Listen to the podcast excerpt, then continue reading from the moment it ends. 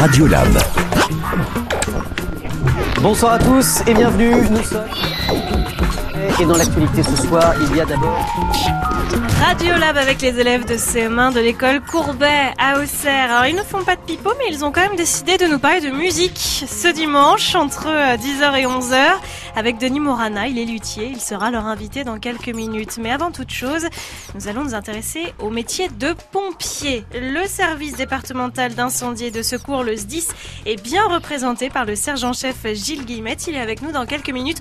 Le temps de vous dire bonjour. À vous quand même les intervieweurs du jour. Bonjour Bonjour Oui, vous l'avez entendu, ils sont très nombreux, ça nous promet de belles choses jusqu'à 11h. Bienvenue France Bleu au cerf. France Bleu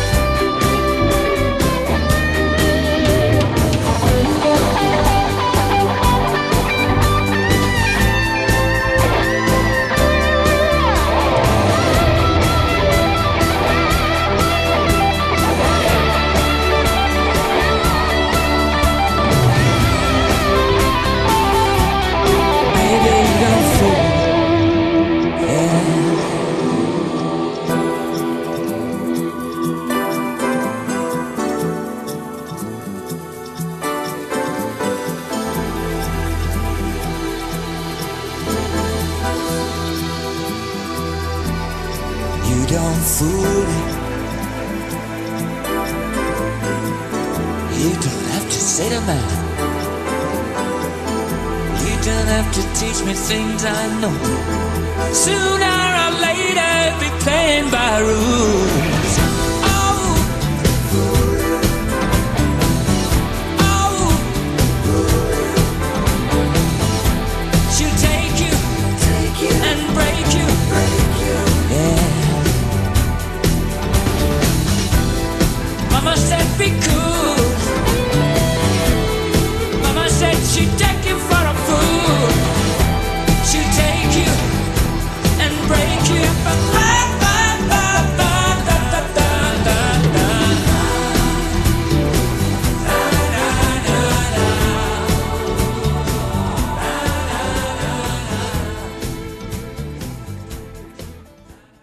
Sur France Bleu.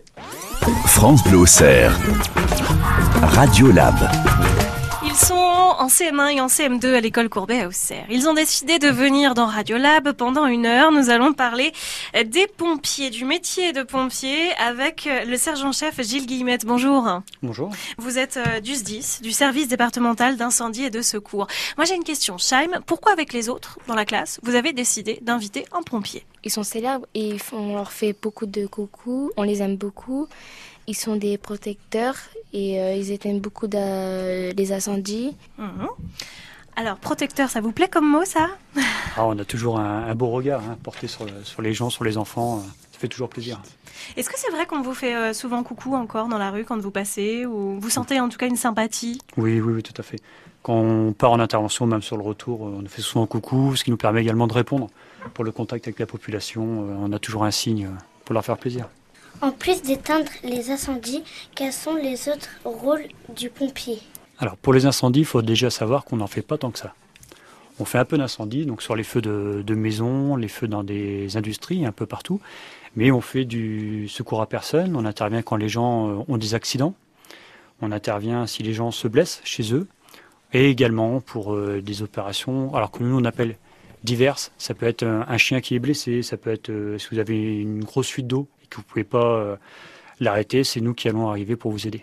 Est-ce que vous avez cette- suivi cette histoire? Il y a quelques jours, il y avait un chien qui était coincé quelque part. J'ai j'ai vu les infos avec ma mère et il y avait un chien qui était bloqué dans un, dans un petit trou Mhm. et c'était en Bourgogne. Et ils l'ont sauvé? Euh, oui. Oui, sur les, les animaux, les chiens qui sont bloqués dans les trous, on a des équipes spécialisées dans le, le sauvetage et le déblaiement qui vont permettre de, de creuser, alors avec différents outils, et de pouvoir aller chercher l'animal et de le ressortir tant qu'à faire en vie, de manière à pouvoir lui prodiguer les, les premiers soins derrière. Et vous pensiez que c'était les pompiers qu'on appelait dans ce cas-là? Non. Moi, je croyais que c'était les vétérinaires. Ouais. Est-ce qu'il y a des, des vétérinaires parfois qui viennent vous aider? Ah oui, oui, tout à fait, suivant le suivant l'animal, suivant le euh, comment il est blessé, s'il est euh, malade moins, mais souvent comment il est blessé, un vétérinaire, euh, on peut lui emmener pour qu'il le soigne, surtout qu'il soit soigné comme un humain. Il y a une multitude d'interventions qu'on ne se doute pas et sur lesquelles on peut intervenir partout sur le, le département. Alors par contre, est-ce que euh, certains ne font par exemple que de l'accueil au téléphone pour rediriger Ou est-ce que certains sont que sur le terrain Ou est-ce que vous faites un peu de tout finalement? Alors, au sein du, du service départemental d'incendie de secours, on a le, les personnes qui travaillent euh, au sein du SDIS et qui vont recevoir euh, les appels. On a le personnel administratif qui font tourner un peu, c'est les gens de l'ombre, hein, qui, font, qui font tourner le, le SDIS. On a les personnes qui reçoivent les appels. Quand vous faites euh, le 18, ça je pense que vous connaissez tous ce numéro, quand vous faites le, le 18 ou le 112, vous tombez sur une plateforme d'appels qui vont après euh, rediriger l'intervention vers un centre de secours dans le département et pouvoir faire partir les pompiers, que ce soit d'Auxerre, d'Avalon, de Sens ou même une plus petite ville.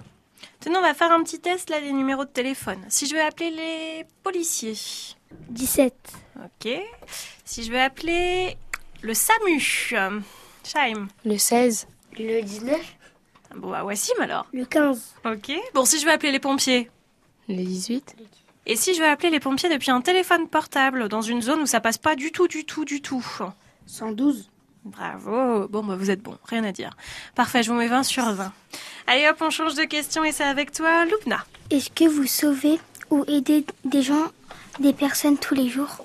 Alors oui, tous les jours, euh, il nous arrive à, à faire des interventions pour, euh, pour aider des gens ou, enfin, ou des personnes, hein, comme tu, tu l'as indiqué. Ça peut être des personnes qui sont soit blessées, ça peut être des personnes qui sont blessées au sport, ça peut être des personnes qui sont blessées au travail ou même à la maison, ou voire même euh, dans votre école. Si vous descendez, que vous tombez, que vous vous blessez, on va intervenir pour euh, pouvoir vous aider. Est-ce qu'il y a des interventions tous les jours? Ça, oui. Mais combien y a-t-il d'interventions à peu près, euh, par exemple, par an sur un département comme, comme Lyon?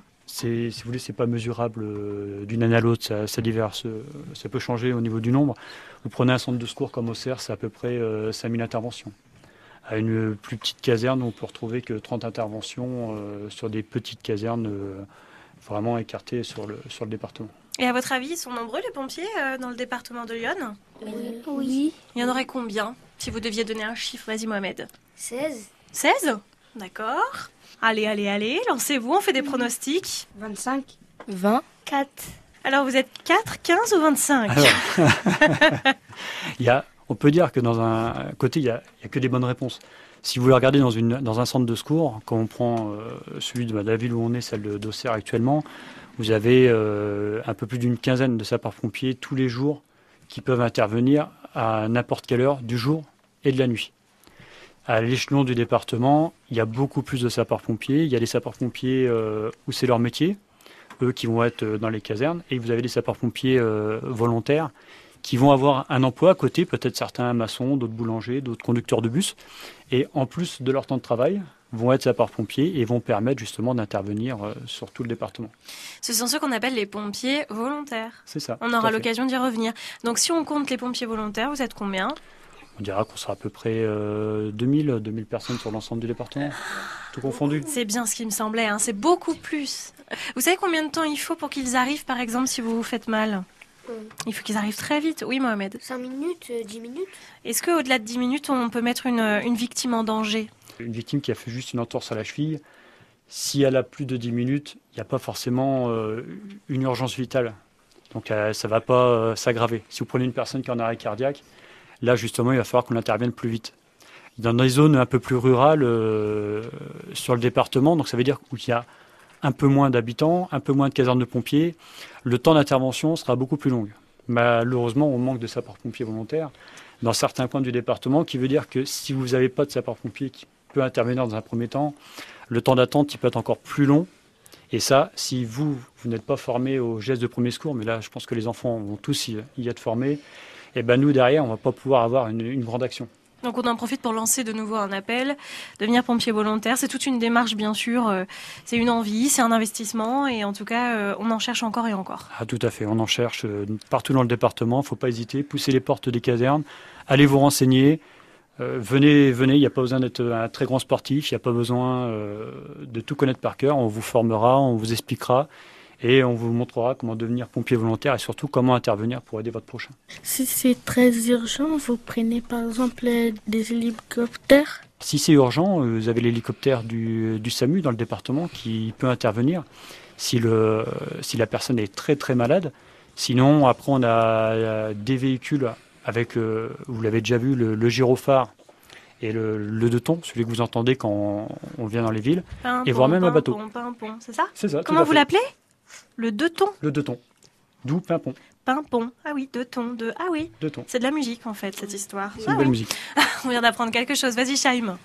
Et euh, quand vous roulez sans mettre les euh, sirènes, vous, ça veut dire quoi? Mais sauf vous allumez les sirènes, ça veut dire quoi? Quand- Alors, quand on roule sans mettre la sirène, c'est quelquefois quand on revient de l'hôpital parce qu'on on a laissé une personne euh, qui était malade ou blessée.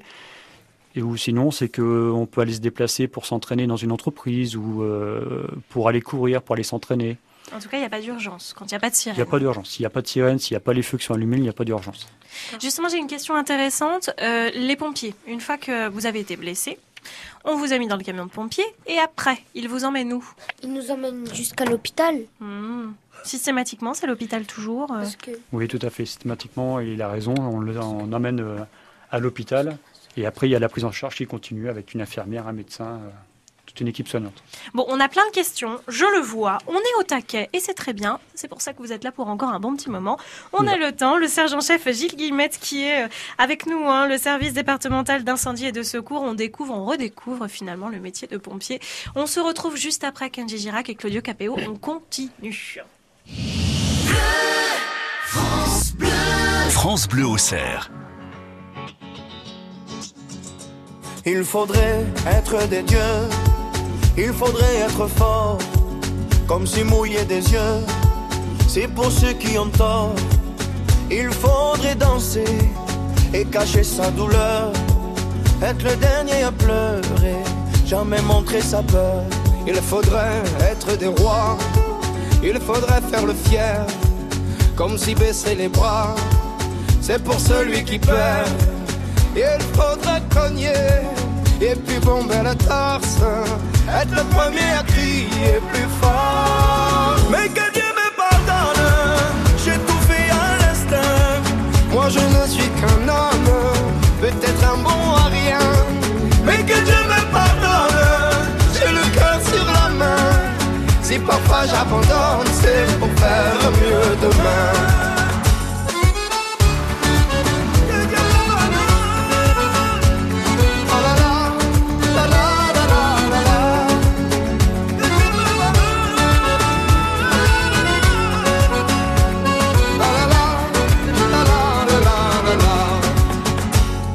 Faudrait être un génie, être une onde dans la joie.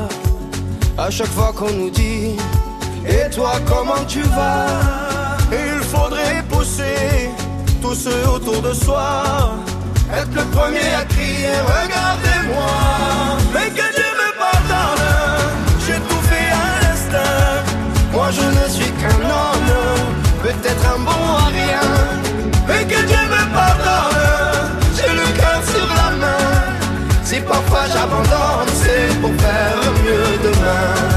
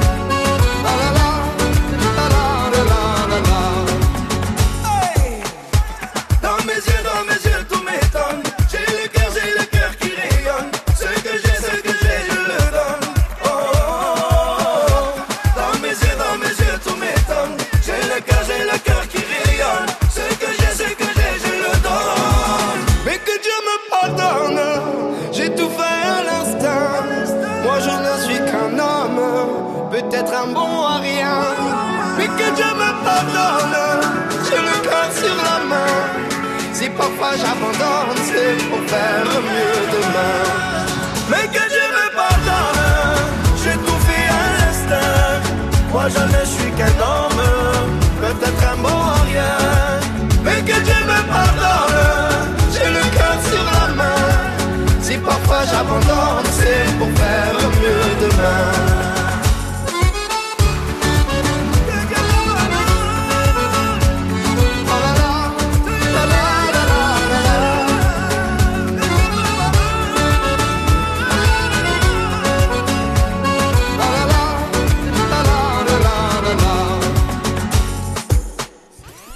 Ils vivent l'expérience radio avec France Bleu. Ils ont envie de découvrir le métier de pompier, les élèves de CM1 et de CM2 de l'école Courbet à Auxerre. C'est pour cela que nous avons fait venir le sergent-chef Gilles Guillemette du SDIS, le service départemental d'incendie et de secours. On a plein de questions. Moi, j'en ai une avant pour vous. Est-ce qu'il y en a parmi vous qui ont déjà eu envie euh, de faire le métier de pompier? Oui, moi. Et pourquoi? Déjà pour sauver ma mère, si elle est malade, et euh, sauver des gens. Mhm. Bah oui, c'est pas bête du tout. Parce que je vois des petits sourires, mais c'est pas bête du tout de vouloir, euh, en un, sauver ses proches au cas où il y a un problème. Ah bah tout à fait, ça en fait partie. hein. En faisant le sapeur-pompier, vous êtes euh, formé, euh, donc quand j'ai vous, c'est tout le monde, hein. vous êtes formé euh, aux gestes qui sauvent et vous pouvez sauver bien sûr que vos proches et toutes les personnes qui a autour. C'est intéressant que ce soit HM qui a levé la main parce qu'on a de plus en plus euh, de femmes qui rentrent euh, sapeurs-pompiers. Et dans notre corporation au niveau du département, nous avons beaucoup de, de femmes sapeurs-pompiers, professionnels, volontaires, euh, dans tous les emplois. Vous saviez qu'il y avait des femmes chez les pompiers? Oui, Oui, moi je Oui. sais. Est-ce qu'il y a plus de filles que de garçons? Alors actuellement, il y a plus de garçons. Mais la tendance euh, verrait plus tard qu'il y ait euh, autant de filles que de garçons. On a toujours eu tendance à croire qu'il n'y ait que des garçons chez les sapeurs-pompiers. Mais pour toutes les missions qu'on fait au quotidien, on peut être aussi bien un homme, une femme. On arrivera à, à effectuer les interventions, comme je disais tout à l'heure, aussi bien sur de l'incendie, du secours à personne, euh, sans aucun problème. Est-ce que vous faites, euh, par exemple, si c'est grave, vous faites dans votre camion Oui, Soins, les premiers soins, en fait, Les- avant l'hôpital, quoi. Ah oui, oui, tout à fait. Les, les premiers soins avec euh, le matériel que l'on a, euh, soit dans un sac que l'on porte sur intervention ou dans notre véhicule. On va euh, prodiguer les premiers soins. On peut même effectuer un, un massage cardiaque euh, si ça s'avère nécessaire. Et le, le massage cardiaque, euh, très important, c'est que si vous, vous êtes formé, vous devez faire en, en premier le massage cardiaque avant que nous, on intervienne. Sinon, le, le temps est trop important et on a moins de, de chances de ramener la personne à la vie. Lumna, c'est quoi un massage cardiaque? C'est pour sauver des gens, pour essayer de leur faire re-respirer. Oui, et comment on fait physiquement? Est-ce que tu as déjà vu à la télé ou des choses comme ça? Euh, on met des- les mains sur le torse Oui. et on appuie plusieurs fois. Exactement. Et parfois, est-ce qu'on fait le bouche à bouche aussi? Moi, je ne sais pas, je pose la question. hein. Vous avez déjà vu le bouche à bouche, vous aussi? Ça vous fait sourire, ça. Alors, qu'est-ce que c'est un massage cardiaque exactement? Mais je crois que Lumna, elle est pas mal quand même. Mais euh, la réponse est, est vraie, c'est exactement ça. On va mettre les mains. euh, alors, je, je rappelle quand même que le massage cardiaque se fait sur une personne euh, qui ne respire plus et ne- le cœur ne bat plus. Ne vous entraînez pas à le faire sur une personne qui va bien. Si la personne euh, donc est au sol et ne respire plus, euh, ne bouge plus du tout et qu'il faut faire un massage cardiaque, vous mettez les mains au milieu de la poitrine, vous appuyez aussi fort que vous pouvez, vous relâchez en attendant l'arrivée des secours, après avoir fait euh, le contact des secours, que ce soit au 18 ou au 15. Pour les, pour les habits que vous mettez pour éteindre le feu, ils sont, est-ce qu'ils sont jaunes ou noirs avec des rayures qu'on voit de loin dans le noir? Oui, alors on, on a une tenue euh, pour aller sur les feux qui est un peu plus importante que celle que je porte actuellement et euh, qui est jaune et noire comme celle que tu as vue avec un casque qui nous permet de nous rapprocher du feu sans se brûler. Avec des gants, avec un casque, on est complètement protégé et avec une lance à eau pour pouvoir l'éteindre. À côté de ça, on a une tenue euh, un peu plus dite classique entre guillemets qui nous permet d'intervenir sur les accidents, le secours à personne en général. Ça tombe bien qu'on parle du matériel, Sarah. Combien avez-vous de véhicules? Sur Auxerre, nous avons une vingtaine de véhicules environ. Et on peut être amené à monter dans n'importe lequel. Pour euh, une idée, on a trois ambulances. On a deux camions qui servent aux feux euh, comme les feux de maison, un camion pour les, feux de forêt, et puis un camion pour couper les voitures, et plein plein d'autres véhicules que je vous montrerai à l'occasion de, de la visite de notre caserne. Oui, parce que ça c'est prévu, c'est chouette. Est-ce que tous les véhicules de pompiers, à votre avis, ont une grande échelle? Non. Non. Non. Euh, Oui, le gros truc là avec euh, l'eau et euh, il y a l'échelle au-dessus. Et il y a aussi les, un truc pour ouvrir là. Ouais, pas mal, Time. Belle description, C'est- c'est exactement ça. on a un véhicule euh, qui va sur les feux avec des échelles dessus, comme l'échelle que- qu'utilisent les maçons ou celle que vous pouvez utiliser chez vous. Et on a la grande échelle. Cette fameuse euh, grande échelle que vous pouvez voir et qui va jusqu'à 32 mètres de hauteur. Est-ce que vous sauvez des, des gens euh, la nuit Alors, nous effectuons des interventions aussi bien le jour que la nuit, du 1er janvier au 31 décembre. C'est-à-dire que même quand vous dormez, on peut être amené à intervenir si des fois il y a un feu ou un accident ou tout autre. Mais oui, on intervient tout le temps. On va continuer à parler des pompiers. Il y a plein de questions. Il y en a que j'ai pas encore beaucoup entendues. Je suis sûre que vous avez plein de choses à dire là-dessus. C'est le sergent-chef Gilles Guillemette qui est notre invité pour encore quelques minutes. Il répond aux questions des élèves de l'école Courbet à Auxerre. France Bleu Auxerre. France Bleu.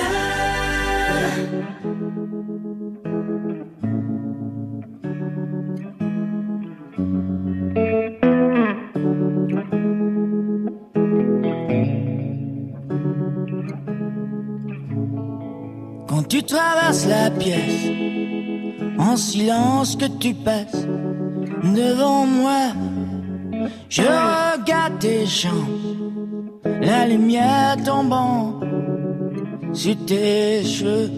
Quand tu t'approches de moi, ton parfum me fait baisser les yeux. Et si tu touches mes mains, je m'arrange pour ne pas y penser. Je n'ai pas d'amis comme toi. Non, non, non, pas d'autres amis comme toi. Je n'ai pas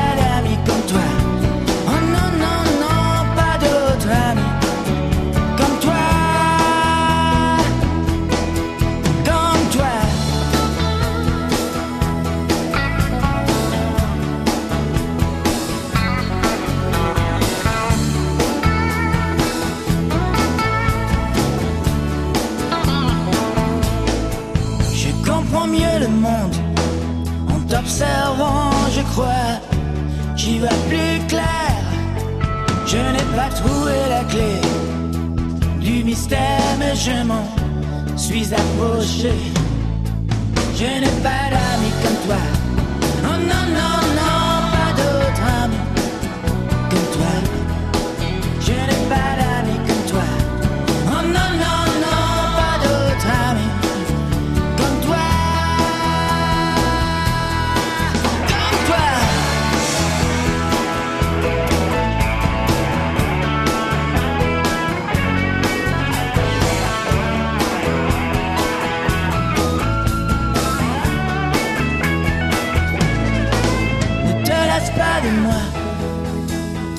Encore beaucoup à découvrir. Mais danse autour de moi. J'abandonne si tu danses autour de moi.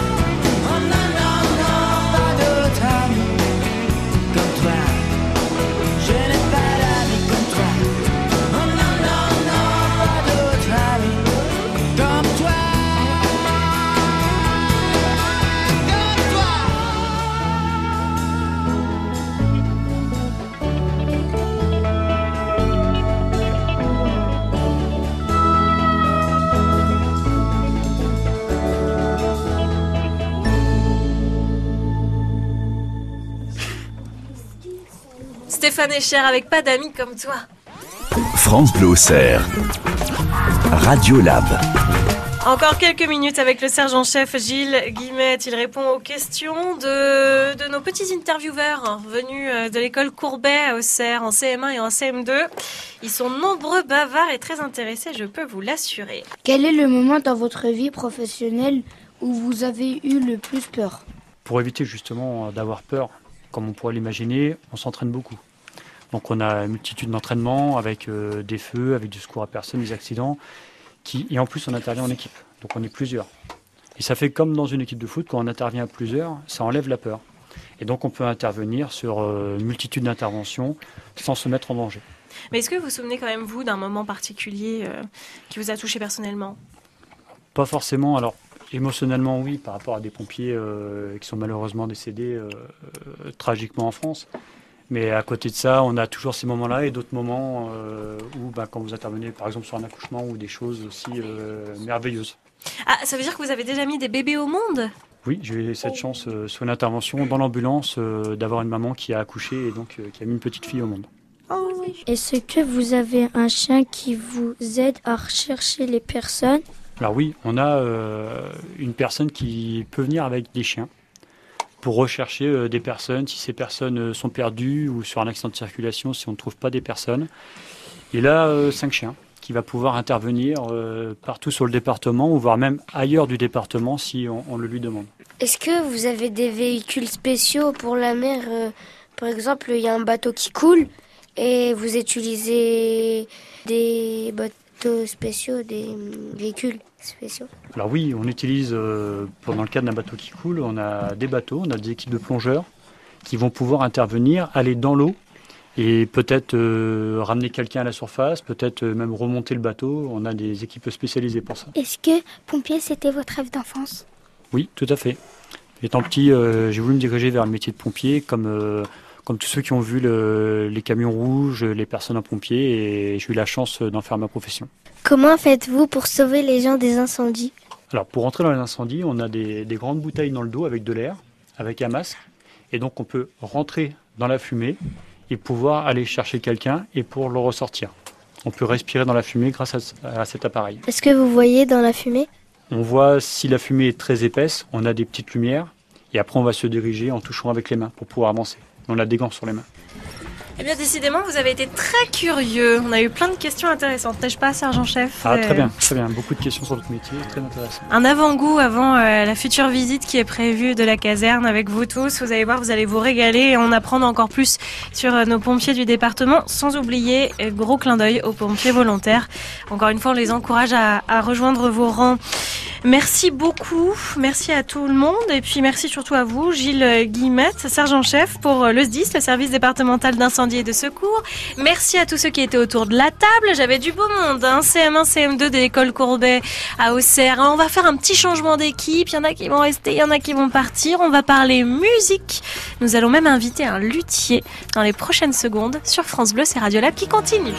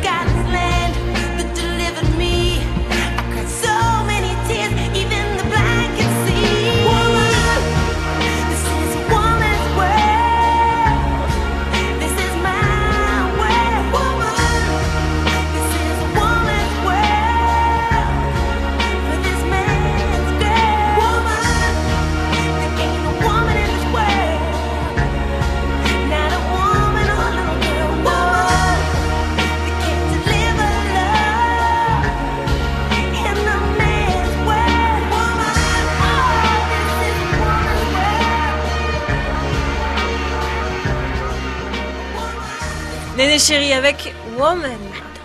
Radiolab, l'émission intergénération.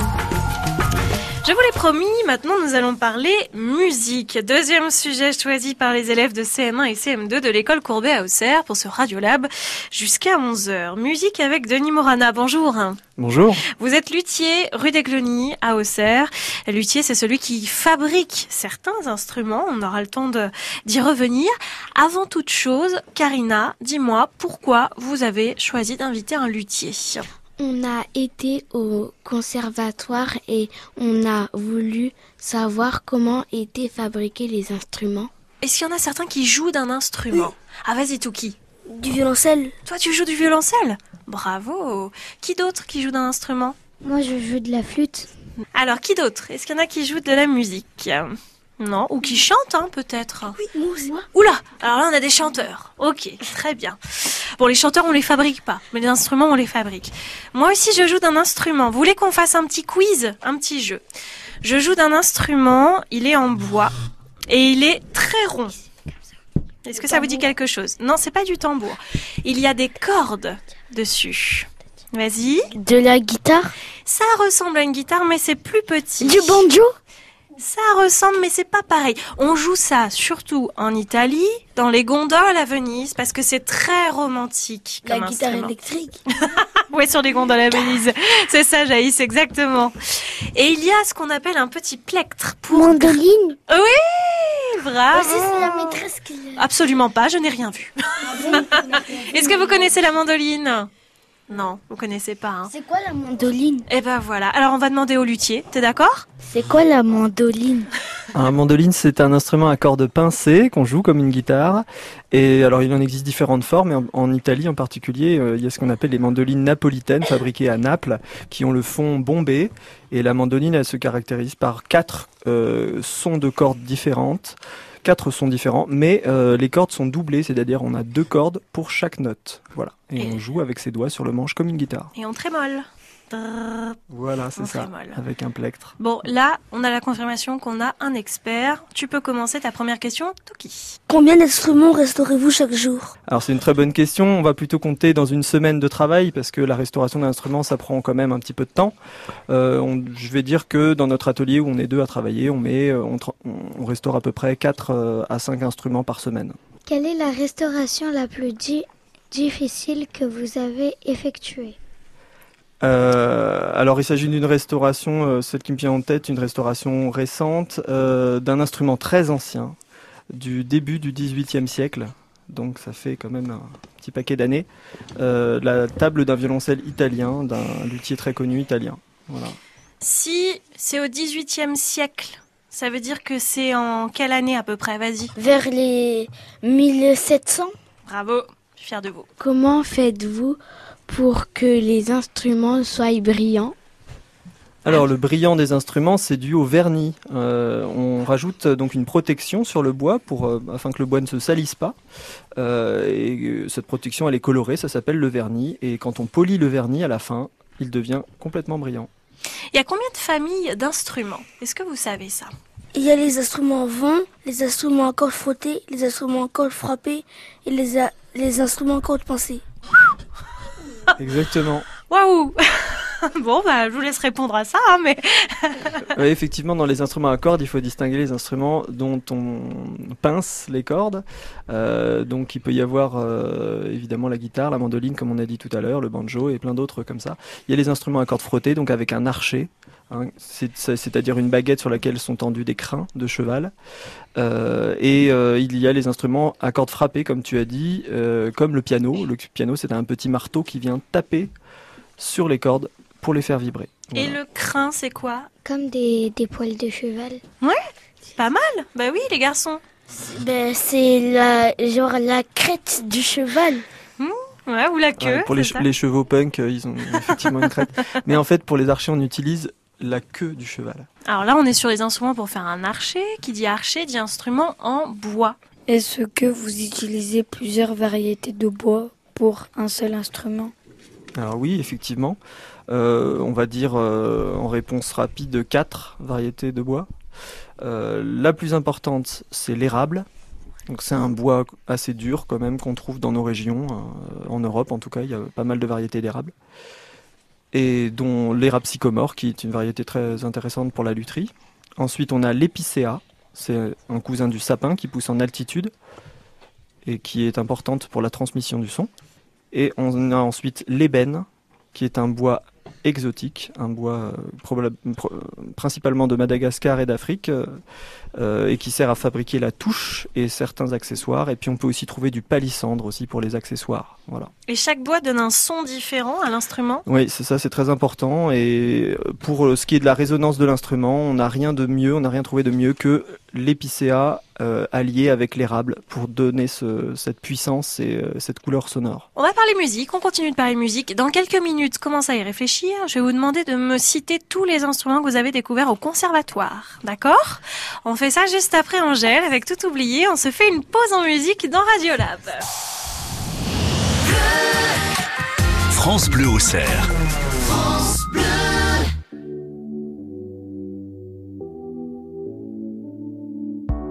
N'existe pas sans son contraire, qui lui semble facile à trouver. Le bonheur n'existe que pour plaire, je le veux.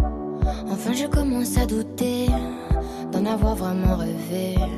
Est-ce une envie Parfois, je me sens obligée.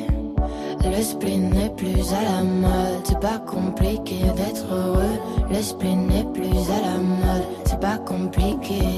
Tout, il faudrait tout oublier. On pourrait croire, il faudrait tout oublier. On joue, mais là j'ai trop joué. Ce bonheur, si je le veux, je l'aurai. n'existe pas sans son contraire. Une jeunesse pleine de sentiments. L'ennui est inconditionnel, je peux ressentir le malaise des gens qui dansent. Essaye d'oublier que tu es seul. Vieux souvenirs comme la DSL. Et si tout le monde t'a délaissé, ça s'est passé après les sols. Il faudrait tout oublier. On pourrait croire, il faudrait tout oublier. On joue, mais là j'ai trop joué. Ce bonheur, si je le veux, je l'aurai. Le spin n'est plus à la mode, c'est pas compliqué d'être heureux. Le spin n'est plus à la mode, c'est pas compliqué. Le spin n'est plus à la mode, c'est pas compliqué d'être heureux. Si ça me soit juste heureux, si tu le voulais, tu le serais. Ferme les yeux, oublie que tu es toujours seul. Oublie qu'elle t'a blessé, oublie qu'il t'a trompé, oublie qu'elle t'a perdu tout ce que t'avais. Si ça me soit juste heureux, si tu le voulais, tu le serais. Tout, il faudrait tout oublier. On pourrait croire, il faudrait tout oublier. On joue, mais là j'ai trop joué. Ce bonheur, si je le veux, je l'aurai. Tout, il faudrait tout oublier. On pourrait croire, tout oublier. On joue, mais là j'ai trop joué. Ce bonheur, si je le veux, je l'aurai. Le spin n'est plus à la mode, c'est pas compliqué d'être heureux. Le spin n'est plus à la mode, c'est pas compliqué. Le spin n'est plus à la mode, c'est pas compliqué d'être Si ça me soit juste heureux, si tu le voulais, tu le serais.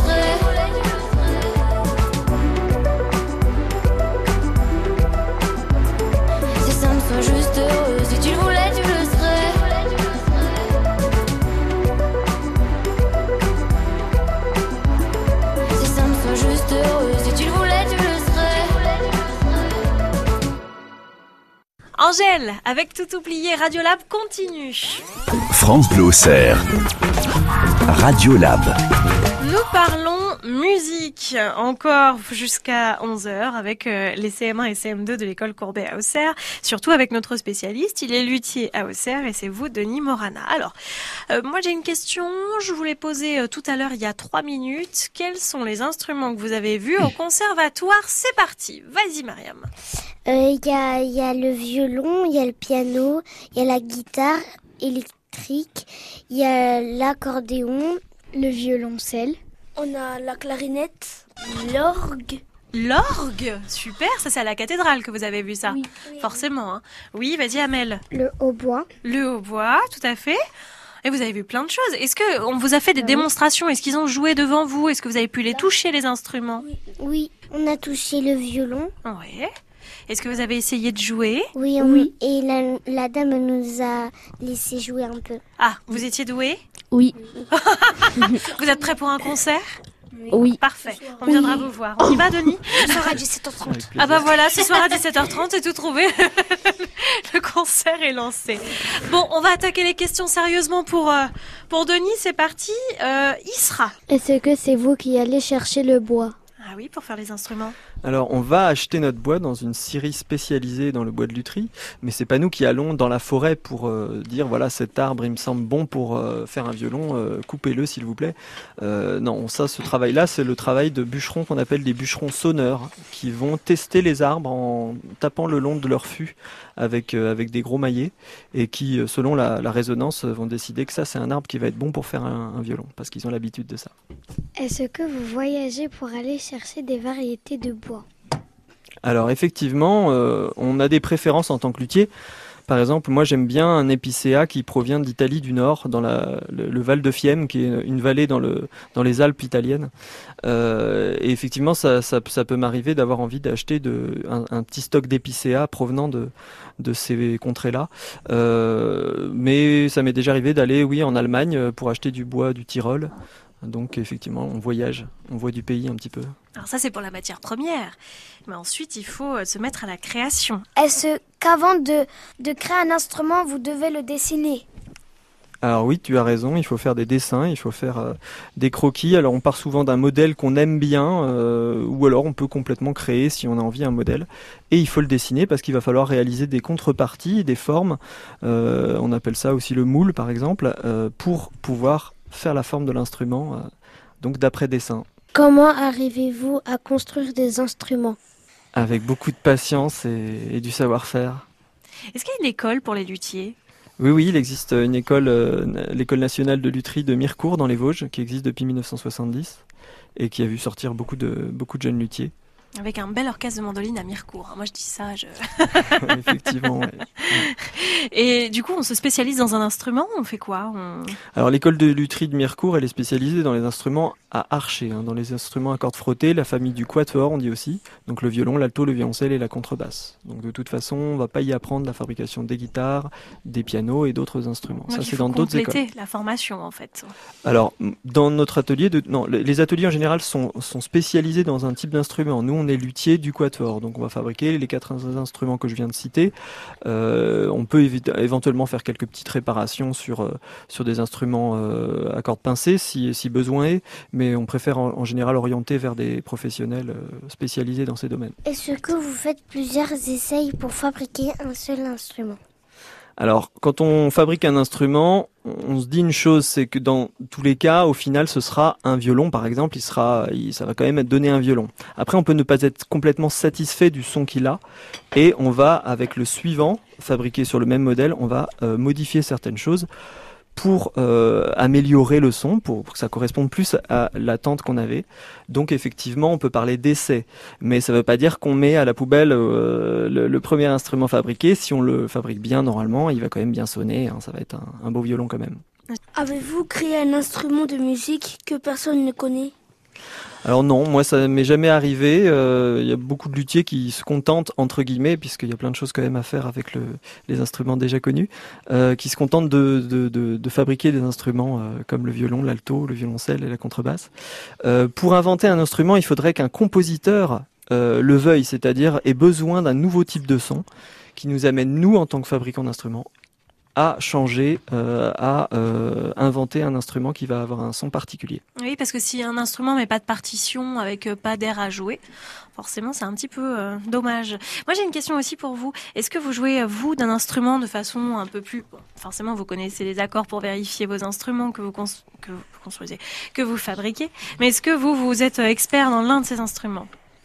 Alors sans parler d'expertise, euh, oh, je suis violoncelliste et je le suis depuis euh, depuis que j'ai 6 ans. J'ai fait toute une formation au conservatoire d'Auxerre d'ailleurs, euh, et puis ensuite un- dans un conservatoire à Paris. Et euh, donc voilà, je, je pratique le violoncelle encore aujourd'hui dans différents groupes de musique. Eh ben voilà, bah vous pourriez nous faire un duo avec Touki alors. Avec Parfait, plaisir. on va organiser ça. Il y a plein de questions, je vois plein de mains levées, ça tombe bien. On se retrouve dans trois minutes après France Gall, une histoire de piano, vous allez voir, avec Denis. Il est notre invité, il est luthier à Auxerre, hein, rue des Glenys. Denis Morana avec nous jusqu'à 11h dans Radio Lab.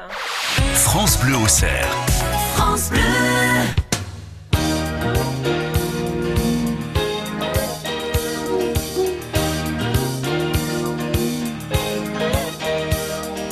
Ne dites pas que ce garçon était fou. Il ne vivait pas comme les autres, c'est tout. Quelle raison étrange Les gens qui ne sont pas comme nous, ça nous dérange. Ne dites pas que ce garçon valait rien. Il avait choisi un autre chemin. Et pour quelle raison étrange Les gens qui pensent autrement, ça nous dérange, ça nous dérange.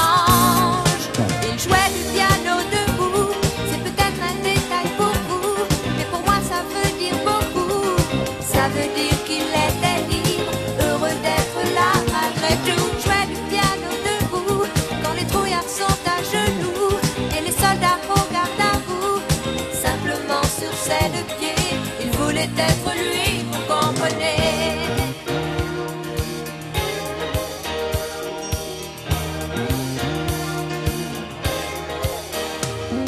Il n'y a pour sa musique qu'il était patriote. Il serait mort de d'honneur pour quelques notes. Et pour quelle raison étrange Les gens qui tiennent à leurs rêves, ça nous dérange.